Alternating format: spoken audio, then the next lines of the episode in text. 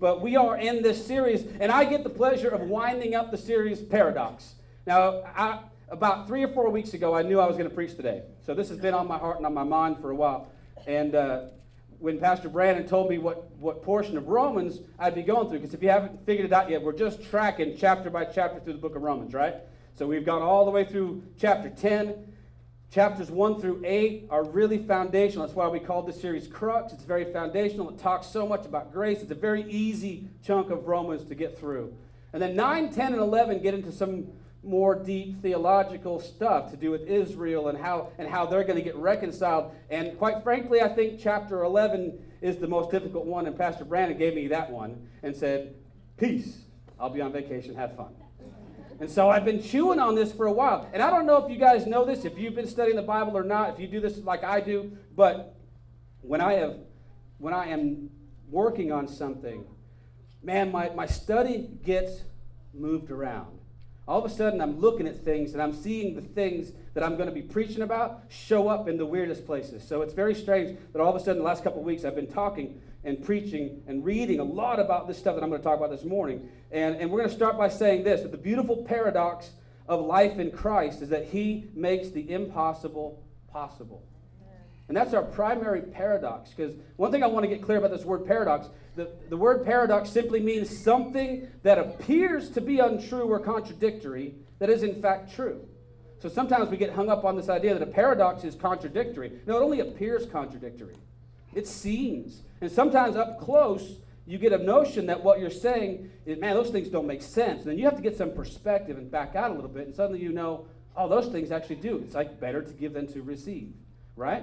So in the book of Matthew 19, chapter 19, verse 26, Jesus has just gotten finished talking to the rich young ruler, telling him what he's got to do to be saved, right? I don't know if you know the story or not. He says, What do I do? He says, Keep my commandments. The guy says, I've done all these things. He's kind of arrogant. And Jesus tells him to give everything, give everything away to the poor and come follow him. And he just, he, he simply can't do it. And on the heels of that, his disciples ask him, Well, man, who can be saved then? And Jesus' response says, for mortals, it's impossible, but for God, all things are possible. And this is our primary paradox that we live under is that the impossible, as though it appears to man, is not impossible. And the second it becomes possible, then it's no longer impossible, and then we have that circular reasoning, right? And so when we say paradox, we're not saying things that are actually contradictory. We're saying things that appear to be contradictory. But man, with God, how many times in your life have you said those two words, but God? I tell you what, in the last year or so, my family's had lots of opportunities to say, but God. Amen. We have faced challenges I never in my lifetime thought I would face. I have been nearly crushed, bent, but not broken, as the word says. And over and over and over again, through the struggles, we have heard the words, but God. We've heard doctors give us bad reports, and we said, but you don't know my God. And we've heard people tell us things, and we're like, no, no, no, no, no. But so here's the deal God makes things possible that appear to be impossible. And with God, all things are possible. And I was reading this last week. There's a guy who lived in the third and the fourth century. His name is Athanasius. And uh, I found this quote by him to be very, very interesting. In his book called On the Incarnation, he writes this The things which they as men rule out as impossible, he plainly shows to be possible. That which they deride as unfitting, his goodness makes most fit and things which these wiseacres laugh at as human, he, by his inherent might, declares divine. Thus, by what seems his utter poverty and weakness on the cross, he overturns the pomp and parade of idols, and quietly and hiddenly wins over the mockers and unbelievers to recognize him as God. And this is Athanasius, the 20th bishop of Alexandria, who says this By what appears to be Christ's weakness on the cross, he overturns the powers of death, sin, hell, and the grave right? That's the paradox. This Christian life we live is not full of paradoxes. The Christian life we live is itself a paradox. Think about this. In Christ, weakness is strength, poverty is wealth, giving is receiving, death is life, because we're the strongest when we're weak and we're dependent upon Him. And we're the wealthiest when we utterly and totally rely upon Him and His riches. And we are the most able to receive when we give generously and we hold things loosely. And we are most alive in Him when we recognize that we have died with Him. And the life that we live now is not our own, but the life of the faith of the Son of God. who gave himself for us. How, how amazing is that? But, but tell that to somebody who's not a believer, and they'll look at you cross eyed, won't they? To die is to gain. Really? That's not, that's not the way. It's not the way we've been taught. It's certainly not the way our culture teaches it. We are told to accumulate, to get, to hold on, to work, to do. And Jesus has told us everything is yours. Relax, rest. And it's so difficult for us. But I'm telling you right now, if you will get that settled in your heart, that the work that you think you have to do has already been done, then we can get about, we can get on with the business of, of being Christ followers and stop with all of the other stuff that we put our energies into. Amen? Amen. All right, so the greatest victory of the cross is this in Christ, those who were once outsiders are now insiders. How many of you guys know what it's like to be an outsider? Can I tell you from personal experience, it stinks. I'll tell you a funny story, but still kind of, I don't know. I got, we, we were talking about games that we played as kids a while back, and uh, p- people have sort of visceral reactions about dodgeball. Ah, not so much. I didn't mind that. What I really, really, really hated was musical chairs. I hate musical chairs. I hate it. Why? It's the ultimate game of exclusion, isn't it? Let me put 12 or 13 or 14. Now, I grew up in Northern California, and it rains in Northern California all the time. It seemed like when I was a kid, it rained two, 300 days a year, okay? So we had, you know, inside recess a whole lot. And inside recess, if you've got, how many teachers in the house? If you guys know inside recess is the worst, right? You get 50, 100 kids, I don't know how many they are, in a cafeteria or cafegimatorium, whatever you call it these days. And man, they just bounce off the walls. It's crazy. But then, and then, let's make it worse. Let's put them in a situation where they've got to fight for a spot, and we know one kid's getting kicked out.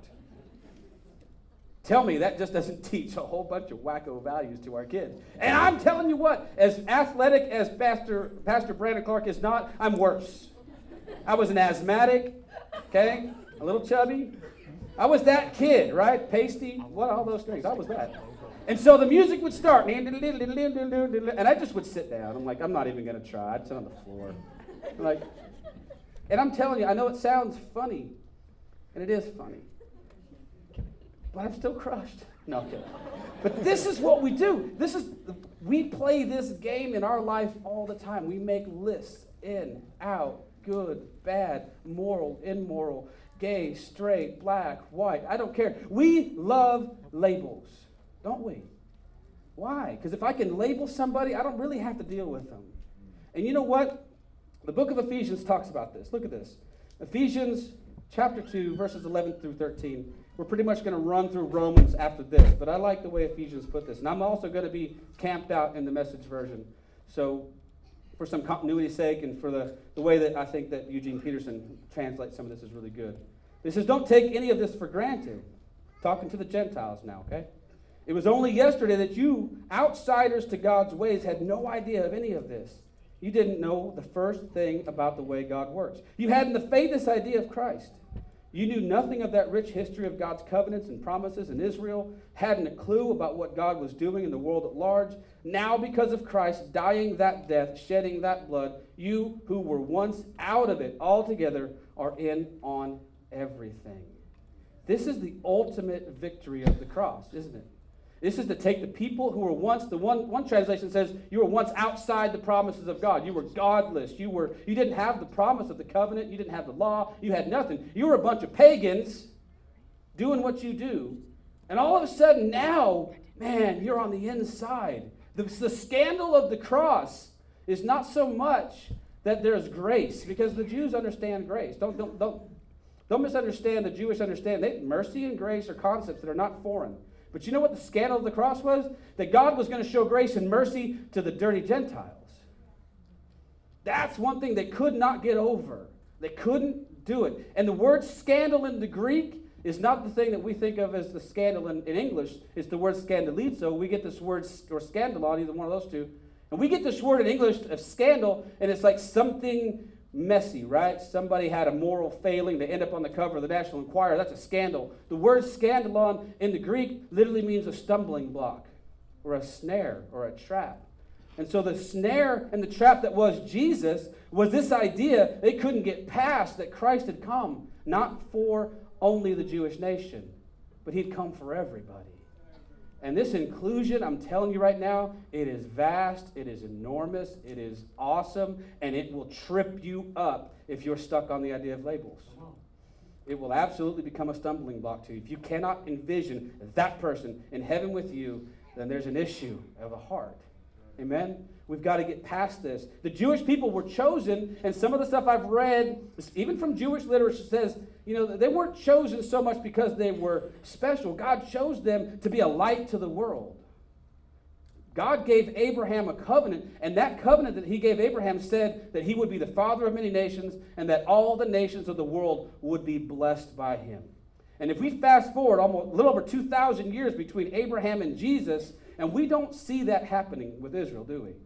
We see them bogged down in legalism. We see them bogged down in a process of, of labeling and marginalizing. They've got people who are in and people who are out. They've got these religious police that will come around and make sure you're doing the right thing and you're sacrificing the right way. It wasn't exactly, I don't think, what God envisioned that the Jewish people would do with their specialness. Amen? They were supposed to be a light of the world. The Jews lived in that specialness, and they didn't really use it to bless the world. And by the time Jesus shows up, it's kind of a grim scene. It's kind of weird. And he has to go around. You'll understand, remember, that Jesus had the harshest words, not for people who were stuck in sin. Right? The Pharisees would bring somebody, some poor woman they caught in adultery. They'd want him to say something harsh to her and condemn her. And he would say, uh, No, I'm good. I don't condemn you. Right? And he would challenge the status quo of what these folks would do, and he had the harshest words for those who thought they were in. And here is the scandal of the cross. Again, those on the outside get to come in. It's honestly unbelievable. And if you one more thing to think about too, Jesus healing miracles had a real particular social component to them. If you look at the world of Second Temple Judaism, you'll see that if you had leprosy, you weren't just sick, you were excluded, weren't you? Man, you had to sit outside the gates. You had to, you had to beg someplace else. You couldn't come to the temple for worship. If you were blind, if you had leprosy, if you were any one of these things, as Jesus came and healed people, he didn't just heal their bodies, he restored them to their communities. He restored their social standing. He took those barriers down that would keep them excluded from even their temple worship and said, hey, no more, you're healed. There's such an awesome revelation in this for us that as believers in Christ, we get to tear those barriers down with Him. We get to live in the fact that He loves me and you and her and him all the same. Amen? Amen. Amen. The second point I want to make this is this is that the way out, if you're filling out your, your fill in the blanks, this is one of them. The way out is the way in.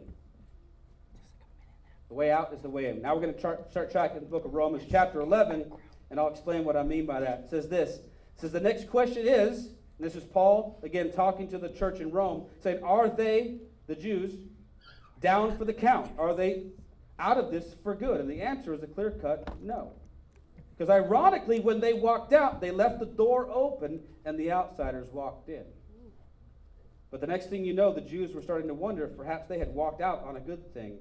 And now, if their leaving triggered this worldwide coming of non Jewish outsiders to God's kingdom, just imagine the effect of their coming back. What a homecoming. Woo, think about that for a second. So here's the deal Jesus comes to who? The Jews. Why? Pastor Brandon talked about this last week. Why did he come to them? Because they were looking for him. They expected him. And so he comes pri- primarily and principally to the nation of Israel, and they reject him. If they don't reject him, I'm not sure how this thing goes for us. Because their rejection is what opens the door for the Gentile. And if you are not of Jewish descent, and that's probably most of us in this room, guess what? You are a Gentile. Not only that, probably a dirty Gentile. So we are all dirty Gentiles, right? And somehow or other, their rejection of the gospel means you and I get in on it. But you know what? They're not out. So check that out. Think about that for a paradox. They reject, we get in. We don't switch places, right? We don't get to go, well, now we're on the inside and you're on the outside. No, but the way out became the way in for us. And look what he says. If they're leaving triggered this worldwide coming of non Jewish outsiders to God's kingdom, just imagine the effect of their coming back. I want you to think for a second about the, the prodigal son story. And I've thought about this a lot the last week or two. And I, I've always taken that story and I've, I've individualized it and thought it was about me, and it is. It's about you, it's about me. So we have this idea that there's a younger brother who's gone astray, who's done some stuff, and all of a sudden he comes home and the father embraces him, right? But what does the older brother do? Stands outside the party with his arms crossed and refuses to come in. Complains to dad that, you know what, you throw this nasty little brother of mine a party. I've been here doing the right thing, saying the right stuff, working hard. You treat me like a slave. Can you just kind of picture the nation of Israel doing this? This is what I see. The nation of Israel standing outside saying, We're the chosen people. You, what are you doing letting them in? We've always been here. We went through the desert with you, right? And then God says, Man, but if you just uncross your arms and come into the party, it's a, it's a good party. You should come in. And I think there's going to be a time when that's going to happen. In fact, Paul prophesies that the nation of Israel will come fully in.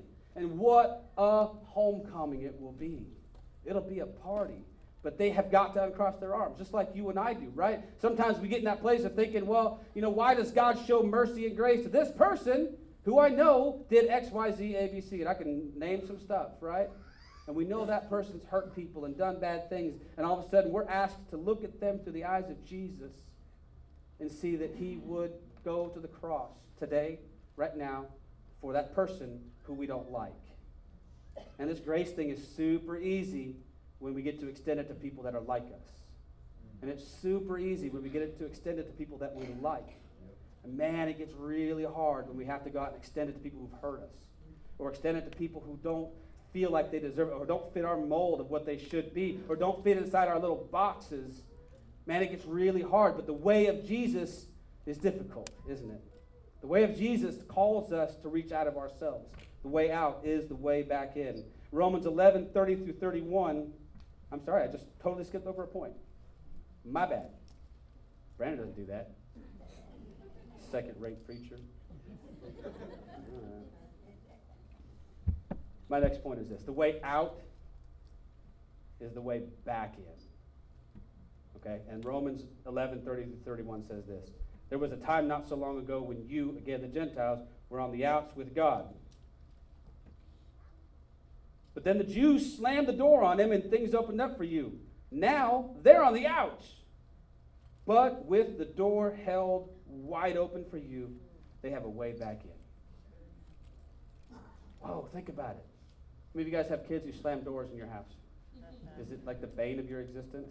All right, we could talk about pet peeves later. My pet peeve, I've got a big, huge, heavy door in my house. It's like solid, I don't know, ash or something.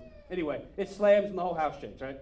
But here's the deal. I want you to get this picture. They slammed the door on God so hard, boom, that the door slammed back open.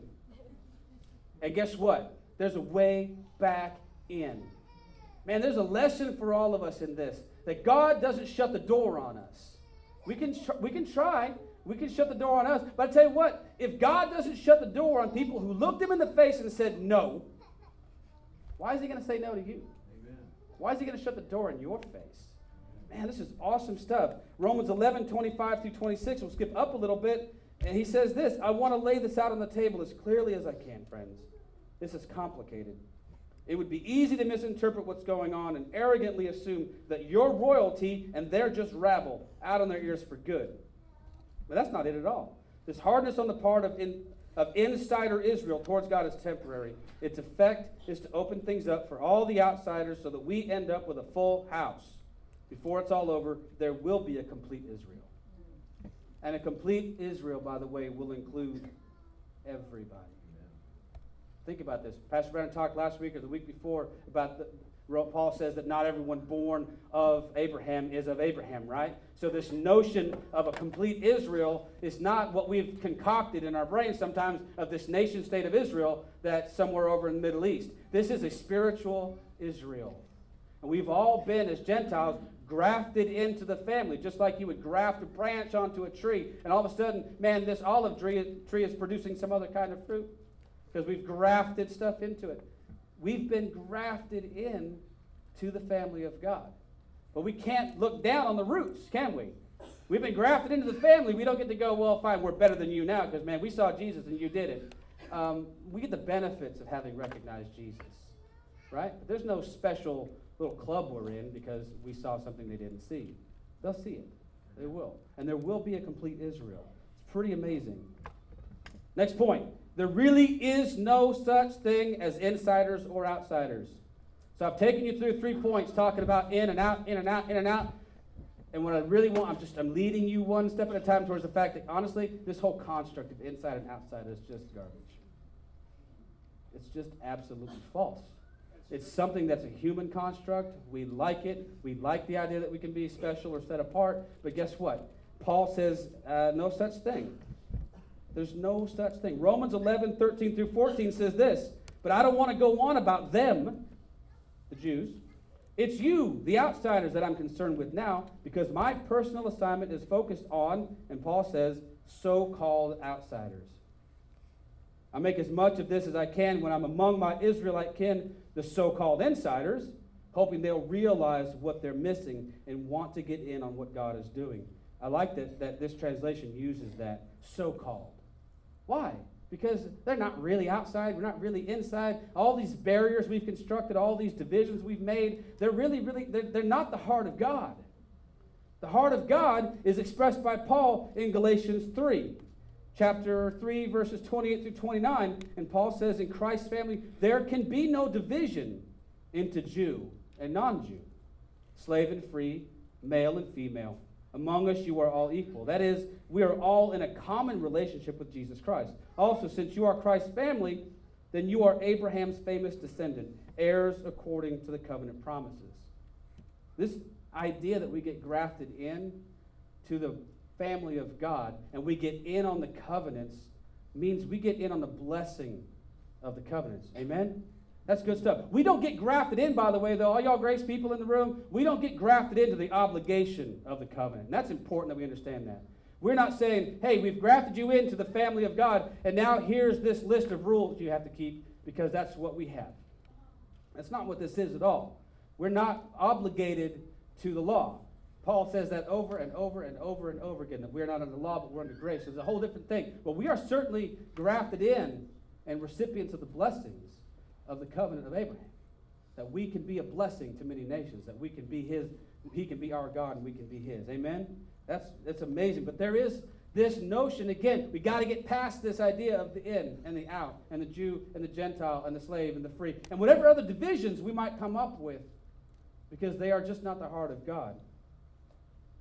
I like the way 11, uh, Romans 11 33 says it like this. It says, in one way or another, God makes sure that we all experience what it means to be outside so he can personally open the door and welcome us back in. Whew. Again, I ask you guys, how many of you guys have felt what it's like to be on the outside? Wanted to be invited inside? How many times is there like a, I don't know, I really, really like inside jokes when I'm part of them. Right? How many times you've been someplace and you got to, like, maybe it's like you and two other people, and those two people, like, share this sort of knowing glance, and they laugh, and they go, nothing, nothing. You, you had to be there. really? That's mean. We'll talk about it later when I'm not standing right here, right? So we have this thing where we get to go, hmm, we shared this, you know, you know, these guys will all come back from camp, you know, and now they'll share their camp stories. And I'll go, well, I, I, I went somewhere too. but there, but, but this being on the outside thing, man, I tell you what, it's a common human experience. And what it should do in us, it should produce in us a sense of empathy for people who are on the outside. Amen. And if the, if, if, if the faith we have in Christ does not propel us into the streets and into the alleys and into the place where the downtrodden and the marginalized and those who are pushed out, if it doesn't push us there to invite them in, then I don't know what we're doing with it.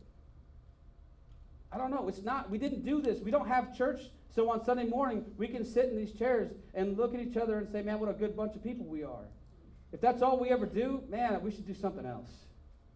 It should compel us to go find the people who are disconnected from God and show them that reconnection is not that difficult.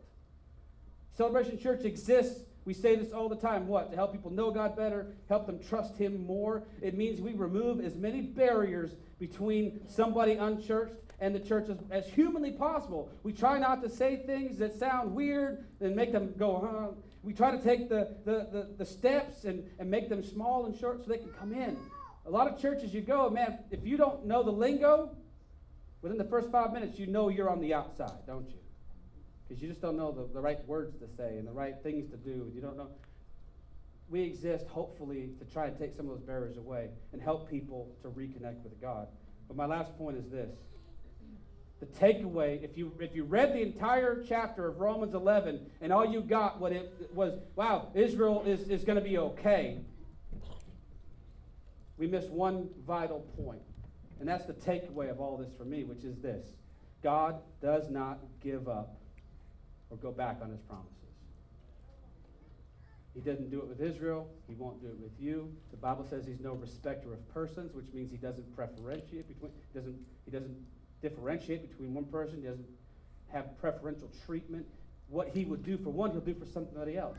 And what he wouldn't do for one, he won't do for someone else. Does that make sense? So if he would not go back on his promises with Israel, he's not going back on his promises with you. And whatever it is this morning you're believing God for, whatever it is this morning you think that He's promised you, I would encourage you to stand on that promise and have faith that the God who fashioned the universe will not give up on you. Look at what Romans 11, 1 through, 1 through 2 says. There's two verses I want to go through. The first one is this Romans 11, 1 through 2. Does this mean that God is so fed up with Israel that he'll have nothing more to do with them? Hardly. Remember that I, the one writing these things, am an Israelite, a descendant of Abraham, out of the, out of the tribe of Benjamin. You can't get much more Semitic than that. So we're not talking about repudiation. God has been too long involved with Israel, has too much invested to simply wash his hands of them. And Romans 11, 28 through 29. From your point of view, as you hear and embrace the good news of the message, it looks like the Jews are God's enemies. But looked at from the long range perspective of God's overall purpose, they remain God's oldest friends. God's gifts and God's call are under full warranty never canceled, never rescinded. Other translations say it like this they say that the gifts and call of God are without repentance. It says that God does not regret having done them, He doesn't take them back, He doesn't, he doesn't make promises to you and then later on change His mind. Why is this important? Because we're asking you to trust God. We say it every week over and over and over again. We say, man, you, this God is somebody you can trust. You can put your faith in him. How, how could we possibly do that if he changed his mind? And if he promised one thing to somebody and then later on decided it was something different. So he, he makes his promises, he keeps his promises. Amen? I want to I wanna shut this down, but I don't want to leave this opportunity. I, I want you to think about something. How many of you guys in this room could use a miracle? Uh, just about everybody, right? I didn't talk this over with Brandon before, but I think we need to do something. Man, I know too many of you guys in this room who are hurting. I know too many of y'all in this, in this place who are, who are dealing with health issues, who are dealing with job issues, who are dealing with stuff that you just need the hand of God to reach in and help. If nothing else, to give you peace through the process that you're working with Him. But I want you to hear something today. As I was studying this out and I was looking at the stuff, I, I was, I was listening to a sermon by a guy named Francois, whose last name I can't pronounce, so it's not important.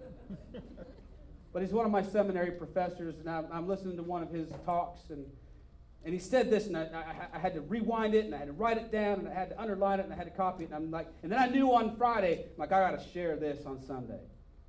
I want you to hear this. He said, Jesus was not God's desperate move to save a few. The same engineer that engineered the universe and holds the universe and holds everything in place to determine tomorrow morning's sunrise engineered the redemption of his property his image and his likeness in human form. At no point, and I want you to hear this, at no point, say at no point. At no point. At no point did stolen property become owned by the devil. I'm going to say that again, because that'll preach. At no point did stolen property become the property of the devil. The Bible says we have a thief who comes to, to steal, kill, and destroy. But guess what? He doesn't get to come along and take something from you, and now it's his. Oh no, you have all authority to go take it back. Amen. it did not become his property. At no point did the devil become man's parent. He is the father of lies and nothing more. And so here's what I want to do I want to close this service out like this. Daniel, if you'd come. If you are in a place right now where you need God's touch, where you need God to heal you, you need God to reach into your job situation, I just want you to stand up. And this isn't something we normally do, but if you'd stand up, and if the people next to you, around you, feel comfortable, they'd stand up, and if they would maybe stand with you, I think we need to break some stuff off this morning. I think we need to claim the promises of Jesus this morning. And I think we need to make it known that just because the devil stole something from us doesn't mean he gets to keep it. Right. Amen?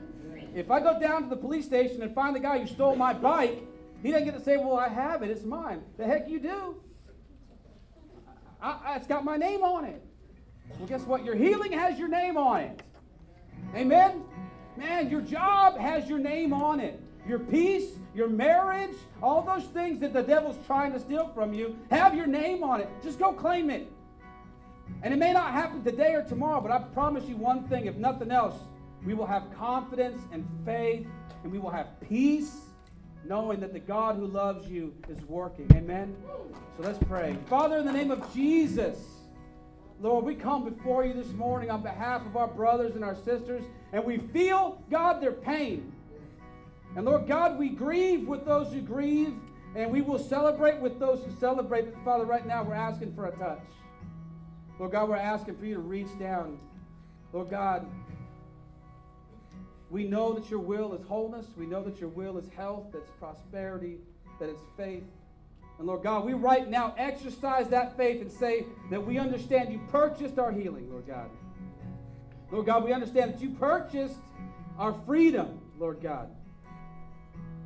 And Father, as we stand together, united, as we stand arm in arm with those who hurt, as we stand arm in arm with those who feel pain and who feel the pinch, Lord God, we stand in solidarity and say, Our God is bigger than our circumstances. Father, we say our God is bigger than the devil who would try to steal from us. Lord, we love you. We give you all the praise. And at this time, also, I want to ask if you're here this morning and you need to say, Lord Jesus, you are Lord of my life, if you've never done that before, man, what better time than right now to take back what was stolen from you? Amen? Your identity can be restored today. So if you just lift a hand, look me in the eyes, tell me you need to make Jesus Lord of your life this morning. Amen. I see that. See that? Amen. Amen. The Bible says today is the day of salvation. It's the day we become aware of the fact that God has already done the work on our behalf. Amen? The, the thing we have got to get our heads around is the fact that we don't have to do anything except step into an awareness that God did everything. Amen? It's His work, not our work. So, church, if you would, we're going to say a prayer together. Again, Pastor Brandon would say this if he was here. These aren't magic words. The, the second you acknowledge God, the second you acknowledge Jesus, man, He's already turned your life inside out. Amen?